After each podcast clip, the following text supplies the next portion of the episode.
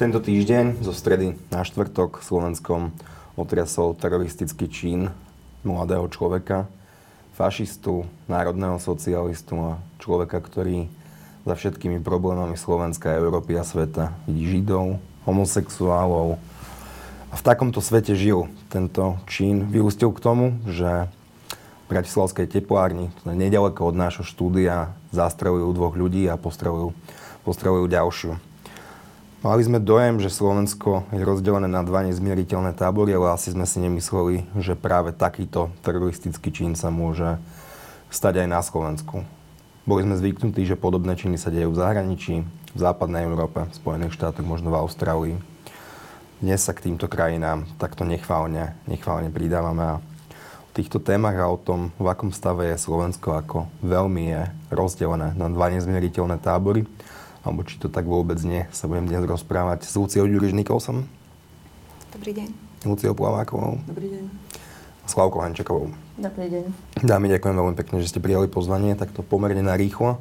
Prvá otázka. Lucia, čo ste robili v ten večer? Ten večer som sa balila aj spolu s manželom, lebo my sme vlastne na druhý deň vo štvrtok ráno leteli na Slovensko z Bruselu. mali sme v rodine pohreb. Úprimnú sústrasť. Ďakujem. Lucia Plaváková. Ja som bola na večeri uh, s evangelickou farárkou Ankou Pockovou a samozrejme, že sme sa rozprávali práve aj o tom, čo by sa na Slovensku malo zmeniť, čo by sa malo udiať, aby sme pohli veci k lepšiemu a to sme naozaj nečakali, že v tej istej chvíli, ako sa o tomto rozprávame, niekto chladnokrvne popravil dvoch mladých ľudí len preto, že koho milovali a kým boli. Slavka? Ja sa priznám, že som si po práci išla zdriebnúť, nejak som sa necítila úplne dobre. A potom som sa zobudila niekedy o 11. a už som teda nespala celú noc. Keď ste sa o tomto čini dozvedeli, aké boli vaše prvé myšlienky? Tak ehm, akože úplný taký pocit prázdnosti a smutku. Uh, ja mám vo veľmi blízkej rodine osobu, ktorá um, je homosexuálne orientovaná a um, to znamená, že sa ma to dotýka ako keby aj, aj bytostne. Um, zhruba pred dvoma týždňami môjho syna najstaršieho uh, zbili v Bratislavskej krčme, on má dredy. A proste Zbili ja... dredom? Myslím, že to bol výrazný výrazný moment, pre ktorý sa rozhodli, že teda tohoto chlapca zbijeme. Takže ja vôbec všetky tieto prejavy voči, voči inakosti, proste tá, tá agresivita, ktorá na Slovensku je, tá, tá rozpoltenosť tej spoločnosti, akože tá absolútna intoler- intolerancia, to vnímam veľmi citlivo, nielen preto, že sa ma to bytostne dotýka, ale proste aj kvôli tomu som išla do politiky, aby sa takéto veci nediali.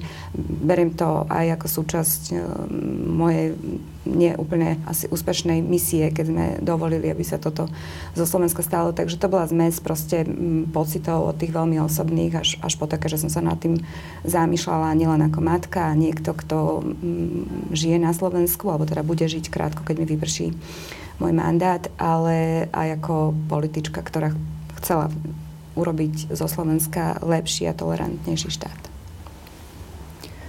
No ja som vlastne išla z tej večere s Ankou Plockovou domov a, a, a objednala som si taxík a musím priznať, že som sa fakt bála. Bála som sa aj v tom taxiku, normálne som mala strach.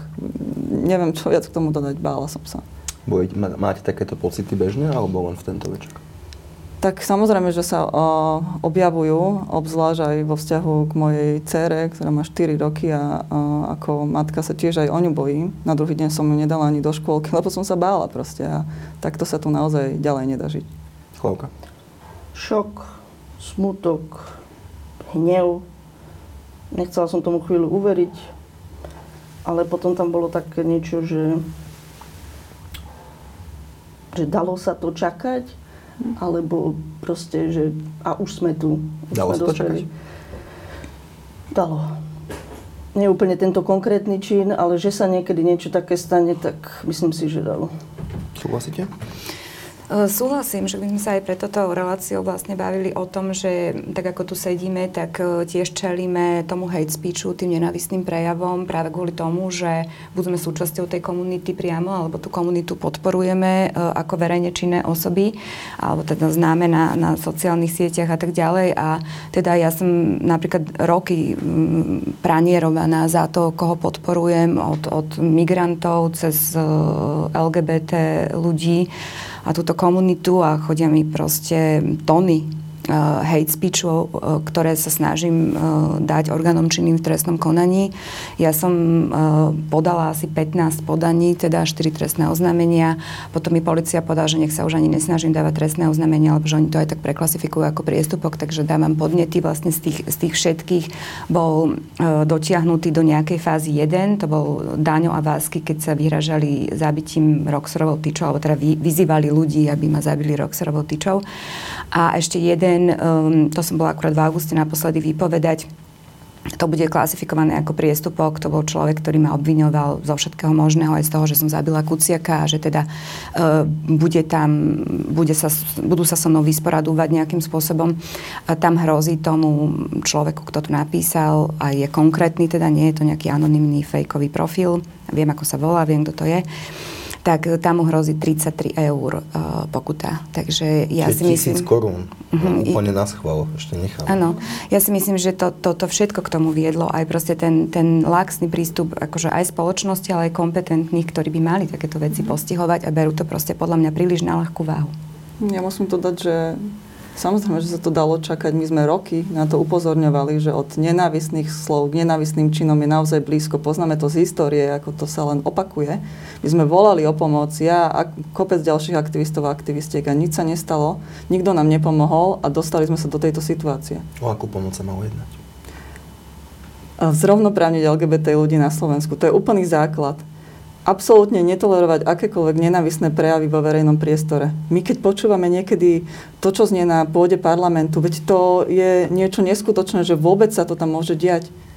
Ja skúsim zacitovať niektoré tie vyjadrenia. Takže Štefan Kufa, ktorý kandidoval na kandidátke LSNS, teda fašistickej strany a v živote sa voči tejto strane nedištancoval. Svetová zdravotnícka organizácia kedy si homosexualitu zaradila medzi duševné choroby. Nechať chorých ľudí behať po uliciach, po uliciach a nechať ich bez pomoci je veľmi vážna chyba. Štefan Kufa, život a prosperita, momentálne nezaradený, občas podporujúci súčasnú vládu. Richard Vašečka, toho času Kresťanská únia, predtým aj KDH a predtým ešte Olano. Na nažívanie muža s mužom a ženy so ženou hrdí byť nemôžu. To nie je pride, zátvorka, hrdosť pícha, ale shame, hamba. Anna Záborská, KDH, neskôr Kresťanská únia. Musíme sa postaviť nepriateľom, ktorí ohrozujú samotnú podstatu toho, čo znamená byť človekom. Zastavíme adopcie detí homosexuálnymi pármi, prijatie registrovaných partnerstiev. Igor Matovič, Oľano, svojho času premiér, momentálne minister financí. Oveľa lepšie bude dieťaťu, ak bude v detskom domove, sa má pozerať na prerobenú mamu a otca. Bude úplne mešuga. Boris Kolár, sme rodina, údajne konzervatívny politik. Málo kto vie síce v čom, ale údajne konzervatívny. Ochranca tradičných hodnot, ktoré vyzerajú asi takto. Rodina je otec, mama a deti. Maximálne mama, mama, mama, mama a moje deti. Takže takéto výroky sa dejú pléne parlamentu, na verejnosti, na mítingoch, úplne bežne. Tá reakcia spoločnosti bola taká, že ja že my sme si na to v princípe zvykli a že keď takýto výrok počujeme, že sme nejak zhrubli. A ja keď niečo takéto počujem od týchto politikov, tak si poviem, že asi chybne, že čo iné mám od nich čakať. Je to chyba? Je to obrovská chyba, ale ono sa to deje asi tak, ako keď sa varia žaby. Že ono to bolo proste postupné a tá, tá, tá voda akože postupne začala vrieť a my sme si postupne na to začali zvykať. Aj keď je pravda, že vždy tu boli um, buď aktivisti alebo uh, proste nejaké, nejaké skupiny ľudí, ktorí upozorňovali na to, že, uh, kde, že tu sa to začína, ale proste môže to vyvrcholiť v niečom, čo naozaj otrasie celou tou spoločnosťou. To sa včera stalo. Otázka otázka je, že či toto je to dno, pretože keď spoločnosť klesne na nejaké dno, keď jednotlivec klesne na dno, tak od toho dna sa dá odraziť. Ale ja mám pocit už veľmi dlho, že my sme na nejakom dne, akurát, že my ho každý deň namiesto toho, aby sme sa odrazili od neho, proste prerazíme a klesáme ešte nižšie a nižšie. A ja už naozaj neviem, že ako hlboko sa ešte dá klesnúť, lebo my si, akože pre mňa, mňa mnou to otriaslo aj kvôli tomu, že sa to stalo v Bratislave my sme si vždy hovorili, že teda dobre, akože keď pôjdeme akože na východné Slovensko, hej, keď pôjdeme do obci ako Nová Sedlica, alebo neviem čo, že, že samozrejme, že tie reakcie ľudí akože sú iné, sú odlišné, ale mali sme pocit, že možno tá Bratislava je proste meka takej možno väčšej tolerantnosti voči týmto uh, inakostiam. Čo väčšine asi naozaj všetkým platí. druhom, čo No, dobré, ale toto je akože staré mesto Bratislavy, kde sa to stalo, hej? Takže ja by som ani toto veľmi nepodceňovala, že my sme si naozaj mysleli, že ešte sú tu nejaké ostrovčeky, proste, kde sa dá fungovať a teraz m, odpustíte mi, že budem možno, že trošku dlhšia, ale chcela by som vám povedať taký príbeh. Máme v Štiavnici chalupu, a je tam mm, jedna veľmi milá pani, um, s ktorou som sa teda stretla. Ona má 5 mm, alebo 6 detí, veľmi fajn žena, veľmi veriaca žena. Všetky jej deti vlastne viedla k tomu, aby chodili do kostola. A je najstaršia uh, dcera sa priznala vlastne k homosexuálnej orientácii a našla si aj priateľku uh, z okolia teda Banskej Štiavnice No a tú priateľku tá rodina vlastne úplne vypudila kvôli tomuto, hej. Akože matka s ňou pretrhla ak, akýkoľvek kontakt, to dievčatko tým veľmi e, trpí. A tieto dve, to sú dospelé dievčatá, ale veľmi mladé, majú okolo 22 rokov, sa presťahovali do Bratislavy, lebo mali pocit, že musia akože uniknúť takému tomu hejtu, ktorý je m, prítomný v tých menších mestách, povedzme, ktoré tradične teda inklinujú uh, napríklad aj k viere katolické a podobne. No a hovorila mi tá, tá mama zaujímavú vec, že viete, že ja som chodila do kostola akože m, mm, takmer každý deň a v nedelu som chodila na omše a že ja už tam nechodím po tomto, lebo vlastne ja som roky počúvala, že tí homosexuáli, akí sú diabli, vlastne ako oni idú zničiť našu spoločnosť. Tak ako to povedala Anna Záborská, že sú nepriateľom vlastne všetkého, čím človek človeka. má byť, hej, človeka. A že ja som to počúvala, ale že zrazu, keď sa k tomu priznala moja dcera, že vedia, ja som zistila, že ona nie je žiadny diabol, že to je proste akože moje dievčatko, ktoré som vychovala proste v kvalitného človeka, ktorá má hodnoty v sebe a tak ďalej. A ona hovorí, že dnes do toho kostola nechodím ani ja, dnes tam už nechodia ani moje deti. Ona má veľké tie deti, takže všetky si vybrali vlastne dobrovoľne tam prestať chodiť, aby nepočúvali to, čo sa tam rozsievalo. Proste tá mhm. nenávisť voči skupine ľudí, ktorú oni zrazu mali personalizovanú v tej ich sestre a zistili, že všetko to, čo im roky vtlkali do tej hlavy, jednoducho nie je pravda a vysporiadali sa tým takýmto spôsobom. Ale e, pointa, prečo to aj hovorím, je, že tie dievčatka utiekli do Bratislavy. A ja sa pýtam, kam majú teraz utiecť? Lucia, mali by sme utekať zo Slovenska? Ja by som ešte chcela nadviazať uh, na to, čo hovorila Lucia, že naozaj toto celé, tá, tá nenávisť sa stupňovala postupne. Jedným veľkým zlomom, treba to povedať otvorene, bolo referendum, ktoré inicioval Anton Chromík a ktoré zaramcovalo... Aliancia za rodinu. Aliancia za rodinu a ktoré zaramcovalo celú debatu tak, že treba rodinu chrániť pred LGBT ľuďmi. To je ten základný rámec, na ktorom sa tu celá tá spoločenská debata odtedy uh, vyvíjala. A to znamená, že LGBT ľudia boli identifikovaní a zaramcovaní ako nejaké zlo a nebezpečenstvo, pred ktorým treba chrániť rodinu a deti. A samozrejme, že potom sa nemôžu čudovať, že im pričítaná aj vina za to, čo sa stalo, pretože ten vrah pretavil tie ich slova do reality. To je to, čo sa tu stalo. Ich slova pretavil do reality. Ako môžu LGBT ľudia ohroziť tradičnú rodinu? Mne to príde aj až ako argumentačný že nezmysel. Tak ako, ak som heterosexuálny pár, ktorý má deti, dom, psa, kadečo, že Ako mňa môže ovplyvniť, že môj sused je homosexuál? Čo sa tí ľudia preorientujú zrazu? No samozrejme, že nejako tradičnú rodinu tradičnú rodinu. Čo to dnes je vlastne? Ako to... 50% na rozhodnosť. Áno, a ohrozuje, keď chceme baviť o nejakom ohrození, veľa vecí, ale všetky vychádzajú z jej vnútra. Je to alkoholizmus, násilie, jednoducho nefungujúce vzťahy, toxické vzťahy. A nie to, či niekto býva vedľa suseda, ktorý tam býva s partnerom, ani to, že moja dcera chodí do škôlky s ďalšími deťmi asi nespôsobí to, že sa tam uh, rodičia ostatných detí rozvedú. Však to je úplne absurdné. Slavka? Ja nadviažem na to, čo si sa pýtal ty, že či sme si na to zvykli. Ja som si na to nezvykla. Ale druhá vec... Či... Ani si tak nesrúbila, že ťa to už... Nie, že zvyk v tom, že by si to tolerovalo, ale že už ťa to neprekvapí, že počuješ niekoho z týchto poslancov alebo predsedu parlamentu... Neprekvapí, ale stále štve. Neviem, okay. či je to zvyk.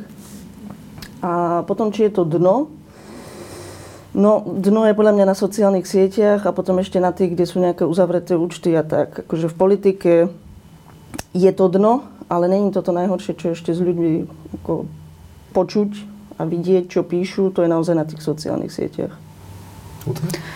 Ja som chcela dodať k tomu, čo hovorila Lucia, že vlastne čo ohrozuje tú tradičnú rodinu. Ja by som k tomu všetkému, s čím súhlasím, čo si vymenovala, ty ešte pridala napríklad aj tá, že sociálna neistota, hej, tie nefunkčné služby.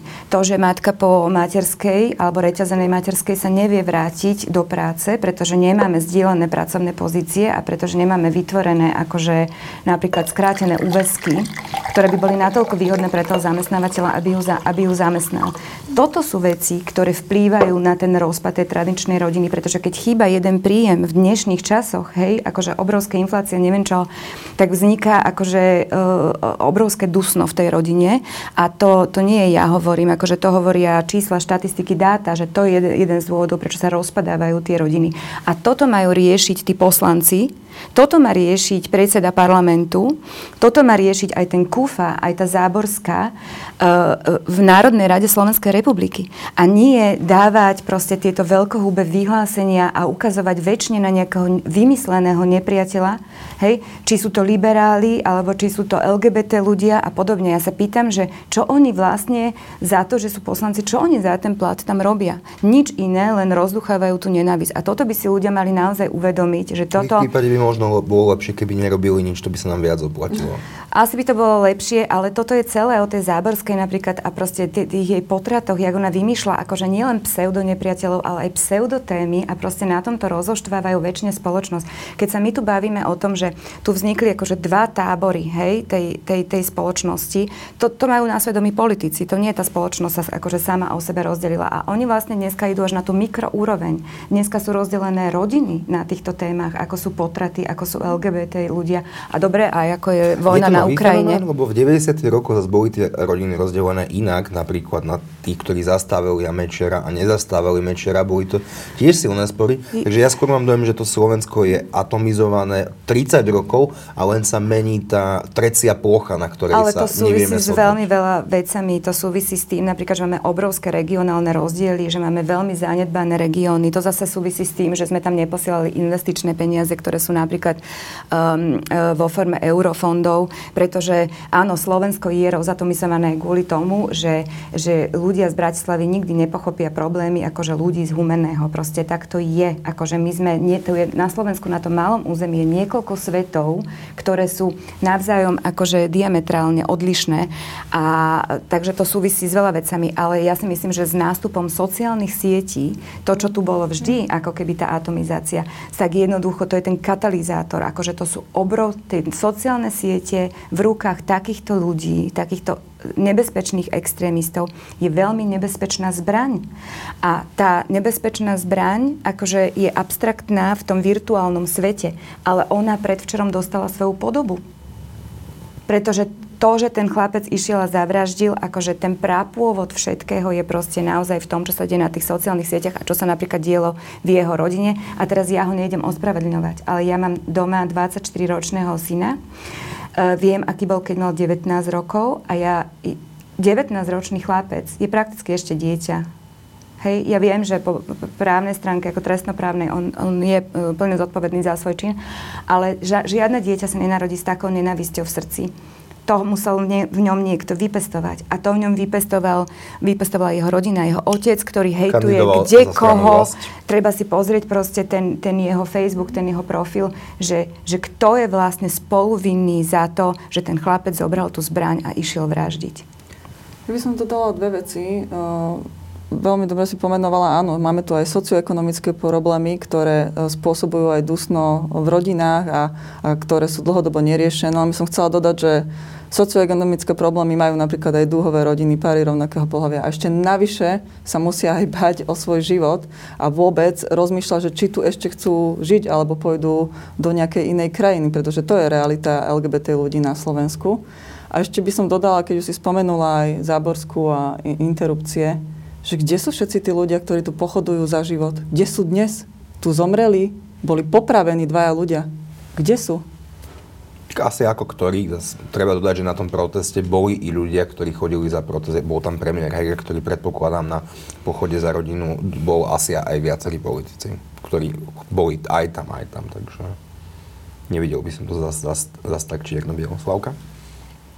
Ja súhlasím s tým, čo tu bolo povedané, že ono je to akože komplexné. Hej, tie rodiny majú problémy, lebo majú sociálne problémy, majú problémy so závislosťami, majú problém so všeličím a potom to ten internet ako umocňuje. A tam si na tom internete vedia nájsť nejakého obetného baránka, niekoho, na koho to hodia a tie dezinformačné weby a propaganda, všetko im to proste podsúvajú, oni konečne nájdu toho vyníka a všetok ten hnev potom zamerajú na toho vyníka. Zaujímavé, že tí vyníci sa opakujú už takmer 100 rokov, tak od, od druhej svetovej vojny tí Keby vyníci sa nezmenili. Sú to Rómovia, sú to LGBT ľudia, sú to Židia. Hm. Za 100 rokov sme to nedokázali prekonať. Ako je to možné? Neprišli tu vhodní lídry, líderky, ktorí by ukázali úplne uh, iné nastavenie spoločnosti, ktorí by ukázali ľuďom, že toto nie je cesta, že nenávisť nie je cesta. Máme tu situáciu, keď je to práve naopak. Na najvyšších miestach politických, či už na ministerských postoch alebo v parlamente, máme ľudí, ktorí práve že rozduchávajú nenávisť. Potom nie je možné sa čudovať tomu, že tá situácia vyústila do toho, o čom sa tu dnes rozprávame. No, uh, hej, akože ja si myslím, že to dobre vystihla Lucia. Um, my sme sa vlastne... Um, my sme, nám sa vytratili akékoľvek nejaké kultúrne akože elity, hej, akože intelektuálne elity, akože my, my sme sa stáli vlastne... Naozaj?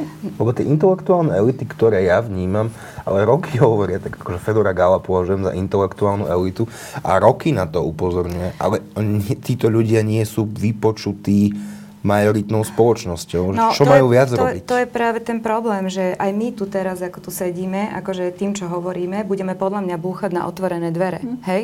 My, to si vypočujú ľudia, ktorí povedia, áno, akože súhlasí, možno s nejakými drobnosťami nebudú úplne súhlasiť, ale, ale v zásade my, my, my to kričíme stále iba do tej našej bubliny. My nie sme schopní preniknúť do tej bubliny. Dnes už podľa mňa žiaľ toho majoritného názoru. Akože e, e, vy hovoríte, že sledujete Fedora Gala, ale väčšina e, ľudí v tejto krajine, väčšina detí napríklad v tínedžerskom veku, väčšina mladých ľudí nesleduje Fedora Gala, ale pani Pláčkovú, ktorá proste tam dealovala, neviem, či kolagén alebo kokain, hej, a ona je dnes akože trendsetter nie Fedor Gál je trendsetter, ona je trendsetter, hej. Tie elity, o ktorých hovoríme, nikdy neboli trendsettery. Uh, Takto, ja si myslím, že vo výraznej miere, neviem, ja si pamätám mečiarizmus napríklad, hej, kedy v tých koncom 90. rokov sa tu sformovala akože veľmi výrazná elita, v, ktorá pôsobila v rôznych bublinách svojich, akože bola to elita mienkotvorných ľudí, ktorí si všetci, vrátane novinárov napríklad, vrátane hercov, ktorí sa búrili proti vtedajšiemu vedeniu, to boli elity národa, to boli, to boli ľudia z Národného divadla, ktorí akože ovplyvňovali veľmi veľa ľudí tam vonku. A oni všetci sa tomu vzopreli, vytvorili unitu, proste, uh, hej, kde sa zmazali ich nejaké menšie rozdiely, lebo na tom nezáležalo. Dôležité bolo poraziť to zlo, ten mečiarizmus. A to sa aj stalo. V 98. sa to jednoducho stalo. A ja, akože to je môj subjektívny názor, že vtedy sa tá spoločnosť začala kultivovať naozaj sa začala kultivovať. Dovtedy bolo úplne bežné, proste všetko, domáce násilie, one krčmy, neviem čo, alkohol, rasistické vtipy napríklad.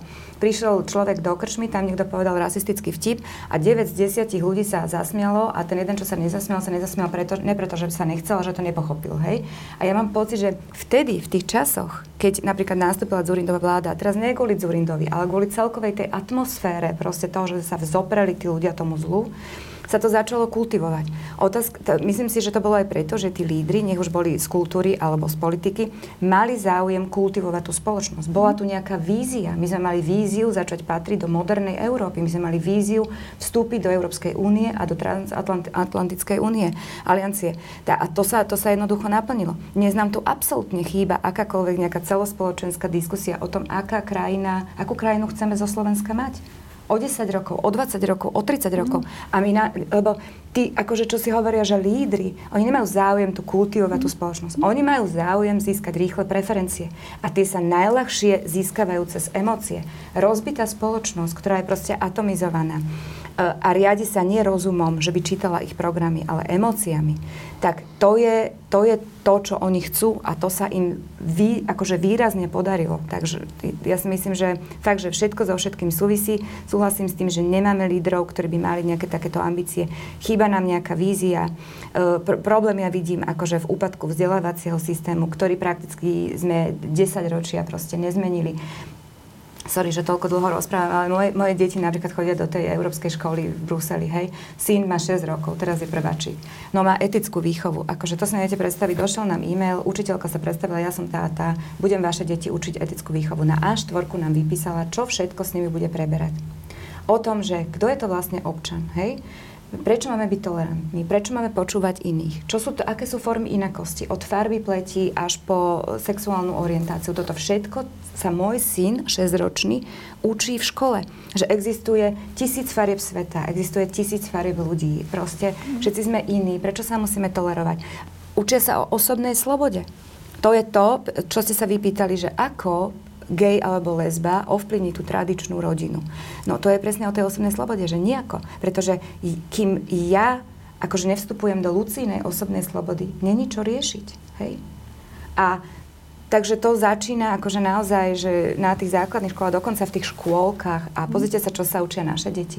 Ako krásopis, hej, e, e, memorovanie furt nejakého textu, akože neučíme ich, čo to je byť občanom, neučíme ich kriticky myslieť, neučíme ich, e, nevedieme ich k tolerancii.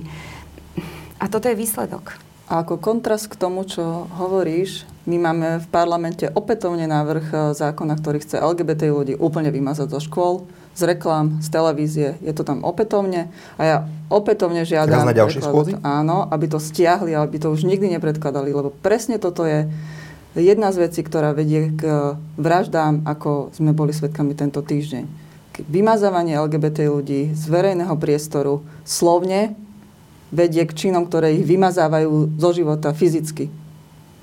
Ja sa snažím trochu vcítiť do tých ľudí, ktorí to predkladajú, keď sa mi veľmi nedarí. Ale keď vy čítate tieto návrhy, tak aký máte dojem z toho, že čo za tým vidíte? Že ja s tým mám občas dojem, že oni si úprimne sú presvedčení o tom, že LGBT ľudia dokážu rozvrátiť tradičnú rodinu. Nemajú na to asi jediný racionálny argument, ale či sa do nich dokážete aspoň trochu vcítiť. Ja si myslím, že u väčšiny z nich je to politický kalkul. Oni vidia, že nenávisť a burcovanie voči nejakej skupine obyvateľstva jednoducho funguje. Sú to lacné, ľahké politické body.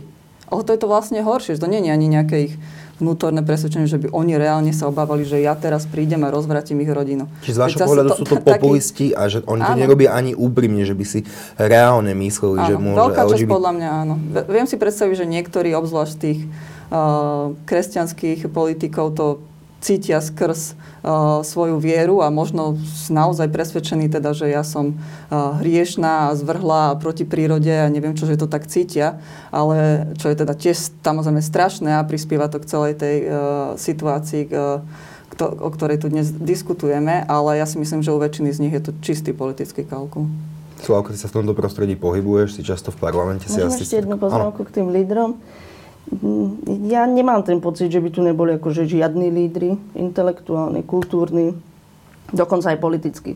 Možno to nie sú tí, ktorí majú ale najviac priestoru v médiách a na tlačovkách, ale nejakých tam vidím. Čím vidím ja ten problém je, že a čo je vlastne teraz to zlo? Že za mečiarizmu sa proste pomenovalo, mečiar je to zlo. A teraz je čo to zlo? Akože pred voľbami sa to pomenovalo, že to je tá mafia. Tak sa bojovalo proti mafii. A teraz je to čo? Áno. A potom sa tí ľudia ako asi nevedia zjednotiť, lebo ani nevedia proti čomu presne.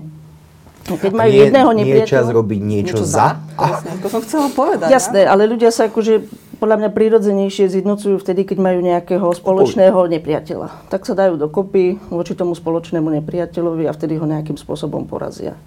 Samozrejme, no, to že by bolo... to, čo robia vlastne m, tí politici, političky, o ktorých som hovorila, pretože presne je jednoduchšie sa sa pokúsiť zjednotiť tých voličov a vo, voličky voči nejakej skupine obyvateľstva a, a, a tým spôsobom uh, získavať ich, ich hlasy.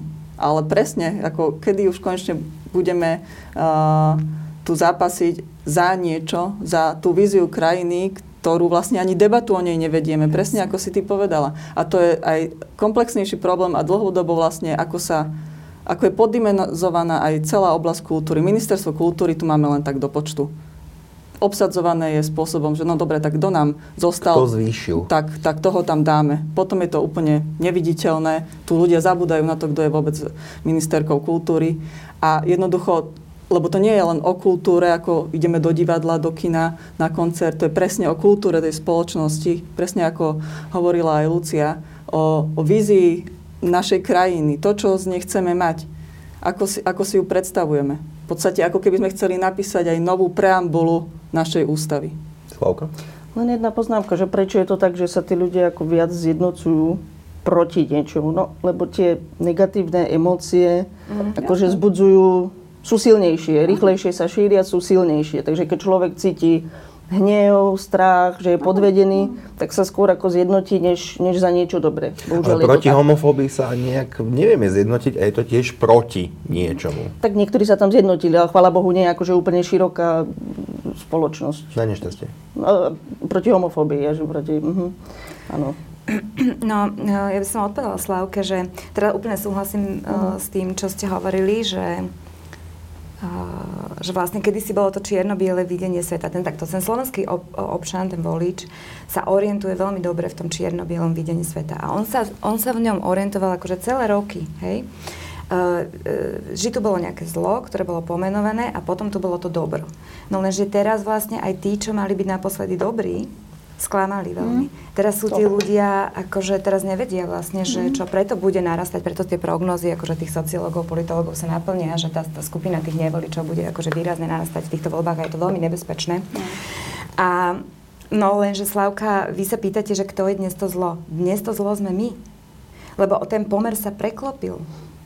Dnes sme zadefinovaní liberáli, homosexuáli, proste vítači migrantov a neviem koho. Dnes sme to zlomy.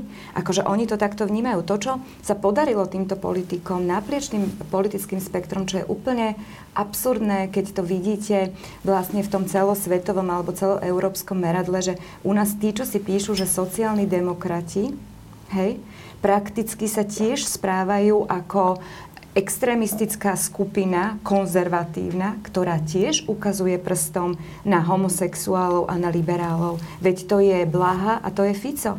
Hej? Keď sa pozrieme na, na potom tieto ultra uh, katolícké skupiny, ktoré sú výrazne za, za, zastúpené v parlamente, akože vždy tu nejaké boli. Niekde tu vždy nejaké boli. Mm-hmm. Hej? Aj KDH malo svoj, svoju odnož, kde boli naozaj akože radikálnejší tí, tí, tí, tí katolíckí, alebo teda tí reprezentanti tej, tej katolíckej cirkvi, ktorí snažili sa to vnášať do toho parlamentu. Ale dnes si musíme uvedomiť, že je to väčšina. Toto je ako keby tá... Naozaj je to väčšina? No ja si myslím, takto, ja si myslím, že, že v tom parlamente, keď si berieme no, akože tie fašistické to, no. strany, ja hovorím o parlamente teraz, pozor, keď hovoríme o tých fašistických stranách, teraz sa to tam pomnožilo všelijako, teraz je tam aj Taraba, teraz je tam aj Republika, akože toto ich spája, pridajme k tomu smer, pridajme k tomu Olano, kde časť akože... Olano. Časť, no a dobre, ale aká časť Olano? Veľká. Ja teda, ja vám poviem, že ja som v tom Bruseli, ja už to nevnímam úplne až tak. Hej? Mm. Ale Určite tri petiny. Minimálne sú viditeľnejší. Tí, čo sú tam akože umiernenejší, ja neviem čo, no z môjho pohľadu, čo to vnímam naozaj, že cez sociálne siete a nejaké vyjadrenia v médiách, výťazí tá, tá, tá časť toho Olano, a ktorá... A k ním všetkým aj Sme rodina. Presne tak, Sme rodina, veď, si, veď ste čítali, akože to vyjadrenie, to vyjadrovanie ešte pokračuje, lebo to som dala ja na Facebook, to, to čo ste čítali. A tam ten, ten kolár ešte pokračuje v tých no. vyjadrách, pritvrdzuje, že to sú vlastne uchyláci, chorí ľudia, ktorých akože musíme tu úplne e, potlačiť, lebo ináč oni nás zničia. Takže o čom sa bavíme? Dneska to je, a to treba povedať, dneska je to väčšina v tom parlamente. A ja si, ja si myslím, že tým odlivom tých mozgov, Slovensko je štatisticky najviac hitnutá krajina odlivom mozgov, tie mozgy nám odchádzajú z rôznych dôvodov. To, že sa tu LGBT komunita necíti byť akože rovnocená, že má rovnaké povinnosti, ale nemá rovnaké práva, to je jeden z dôvodov. A to ja viem, lebo však akože v tom Belgicku je ich veľmi veľa, tých, tých Slovákov, iba kvôli tomu to odišli. Nie kvôli tomu, že peniaze, alebo neviem, čo mm-hmm. sú šikovní, vzdelaní ľudia, ktorí by sa uplatnili, hej, aj tu, uplatnili sa aj vonku. Takže ten nastal v spoločnosti akože disbalans, pretože príliš veľa ľudí je vonku a žiaľ, akože tá majorita po, počúva tej majorite, ktorá určite je v, proste v tom parlamente zastúpená a vytvára toho nepriateľa z toho liberála a z homosexuálne orientovaných ľudí. Slovka? Ja si úplne nemyslím, že väčšina spoločnosti si myslí, že my sme zlo. Ono ten parlament to vlastne celkom dobre odzrkadluje. Že máme parlament, kde ani koalícia, ani opozícia nemá väčšinu. Že, že tam je to naozaj akože na hrane. Že, že naozaj sme asi v takom období, že sa to láme. A jak, či sa to zlomí tak alebo onak, to sa uvidí. Ale že naozaj ten parlament akože zodpoveda tomu, ako to v tej spoločnosti je. Že sme tam niekde ani tak, ani tak. Ja by som len dodal takú pikošku, pretože nie je to úplne tak, že všetci by boli takíto konzervatívci. Katarína Hatráková hlasovala za návrh progresívneho Slovenska alebo, alebo, alebo SAS o registrovaných partnerstvách, takže je to taká paradoxná situácia, že ani konzervatívcov naozaj netreba deliť na všetkých, ktorí by boli že bigotní a nenávistní, sú to naozaj konzervatívci. Ja som konzervatívec, registrované partnerstvo by som podpísal do sekundy. Takže aby sa potom nevytváral dojem, že všetci konzervatívci sú, sú, sú rovnakí, pretože v tom parlamente sú konzervatívci, ako je Peter Rosusky, Ondrej, Ondrej Dostal a ďalší, ktorí by rovnako tieto, tieto práva uznali ako rovnocené. Dobre, ale však Peter Rosusky aj Ondrej Dostal, teda, no dobre, ja viem, že sú z OKS, ale však oni sú... Peter Rosusky nie je z OKS. Už a bol, ale a bol, bol, akože bol, hej? Bol, však dobre, Ondrej dostal je, ale oni sú už tak dlho proste v, v, v tej Saske a oni by tam určite nešli, keby to ich vnímanie sveta mm-hmm. bolo nejaké, akože, takto.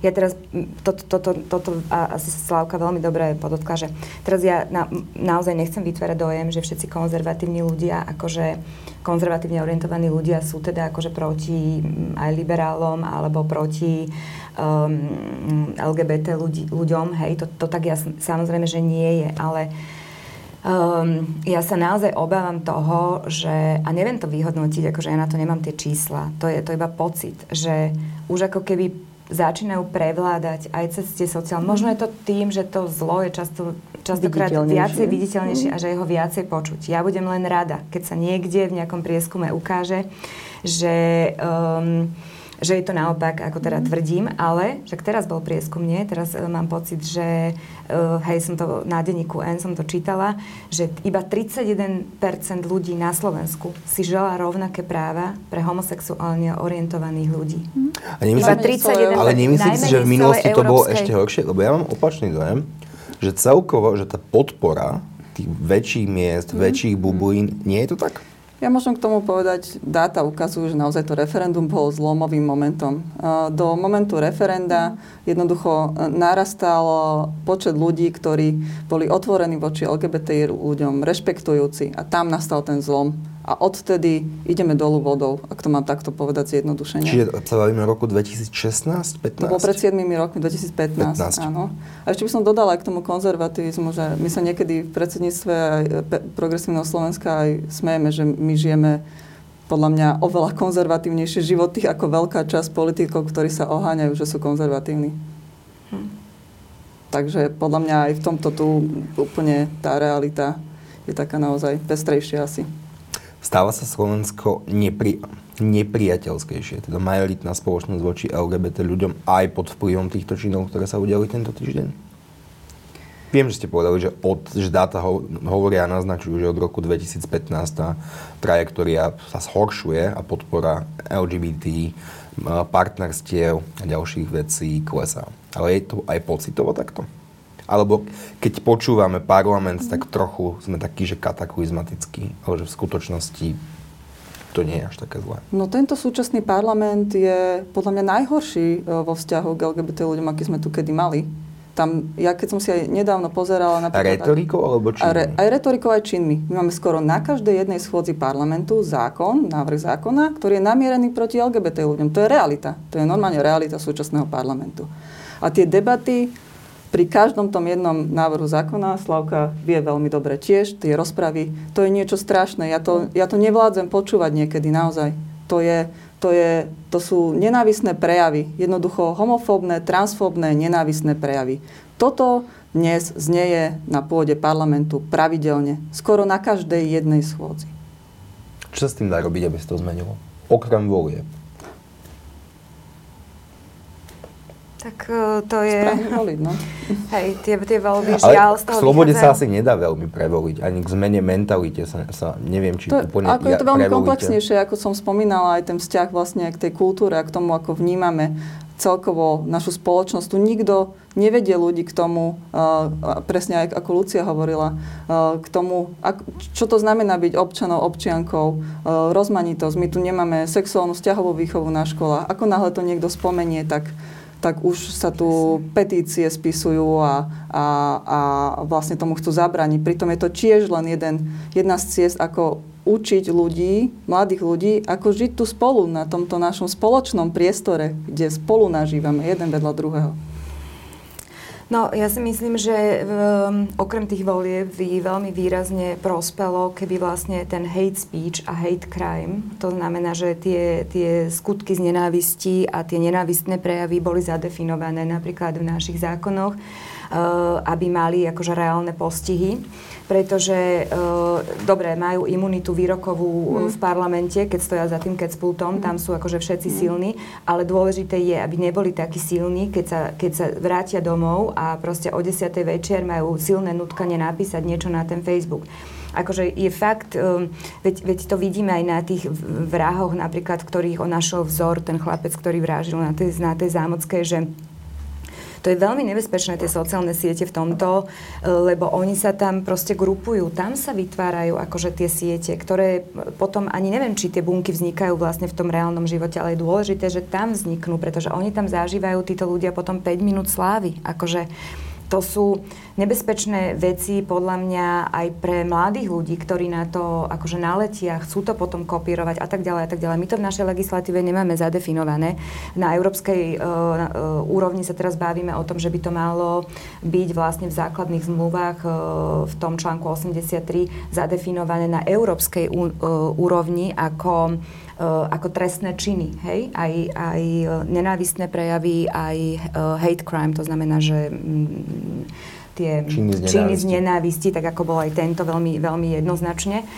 A ja si myslím, že aj toto je cesta, že je to veľmi dôležité, aby sme proste začali, začali toto postihovať. Jednoducho to je nepripustné, aby sa ľudia, a teraz nielen politici, ale predovšetkým politici, takýmto spôsobom proste vyjadrovali na verejnosti a nielen v tej Národnej rade, ale proste potom aj v tom uh, virtuálnom, virtuálnom svete, kde to povzbudzuje aj takých ľudí, akým bol ten chlapec, ktorý vraždil. Mám jednu pripomenku. Ja. Tie zákony akože určite sa dajú vylepšiť, Nevidím v tom ale úplne najväčší problém v tom, jak je to napísané, mm. alebo tom, ako sa to aplikuje. Tak, tak, tak. V tej výmožiteľnosti. Tak, toľko. Áno. To, čo je, aj ja mám skúsenosti z praxe, je, že sú jednoducho preklasifikovávané tie trestné činy, že hoci máme zadefinované v trestnom zákone, ako Slavka povedala, aj nenavisné uh, trestné činy, ale nie je veľmi vôľa a chuť ich tak stíhať. Za posledné 3-4 mesiace sme v klube pod lampou aj v tomto štúdiu mali tri veľmi podobné diskusie. Bohužiaľ, táto je za mimoriadne smutných okolností.